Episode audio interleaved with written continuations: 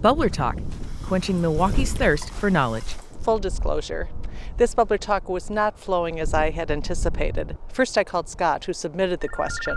We're sorry. You have reached a number. Tried that his has email? disconnected. No luck. So here is the question What used to be located on the land south of Greenfield Avenue, west of the Kinnickinnick River, and east of the old Chicago Northwestern tracks? Then, on the appointed day when experts agreed to meet me, it was freezing cold.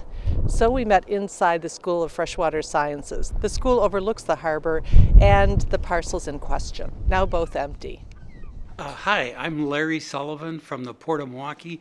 I'm the uh, harbor engineer. I started in 66, so it's a little over 50 years. What did this look like when your career started? This site here was owned by the Solvay Coke Company. So originally it was a coal storage site or coke storage site. Eventually it was sold uh, to the city. Sullivan's talking about the eastern chunk, about 14 acres of the piece of pie shaped parcel. There was a U.S. Coast Guard life saving station back in the corner.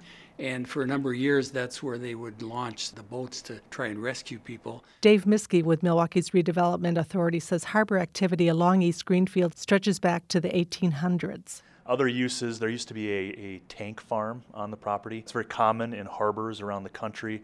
These were large tanks, 50,000 gallon tanks that stored fuel. So they were brought in on ships and then distributed via rail or truck. The neighboring and much bigger chunk of property, 44 acres, experienced a parade of industrial use from leather tanning to furnace companies.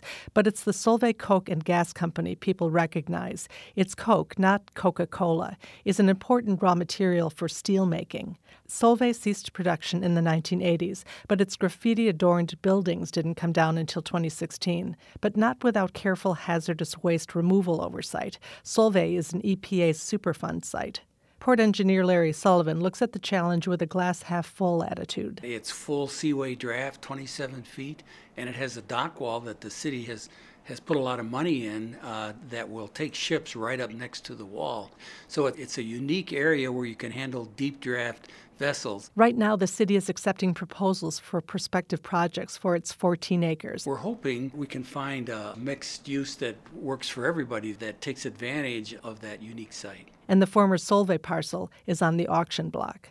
UWM architecture professor Jim Wasley has been dreaming about the parcel's potential for years. His students have formulated visions of the harbor's commercial and ecological restoration. The big vision that we ended up settling on and have developed through subsequent studios people want the harbor to be publicly accessible. There should be a public harbor walk. People want the harbor to be densely developed and economically an engine for this neighborhood and successful.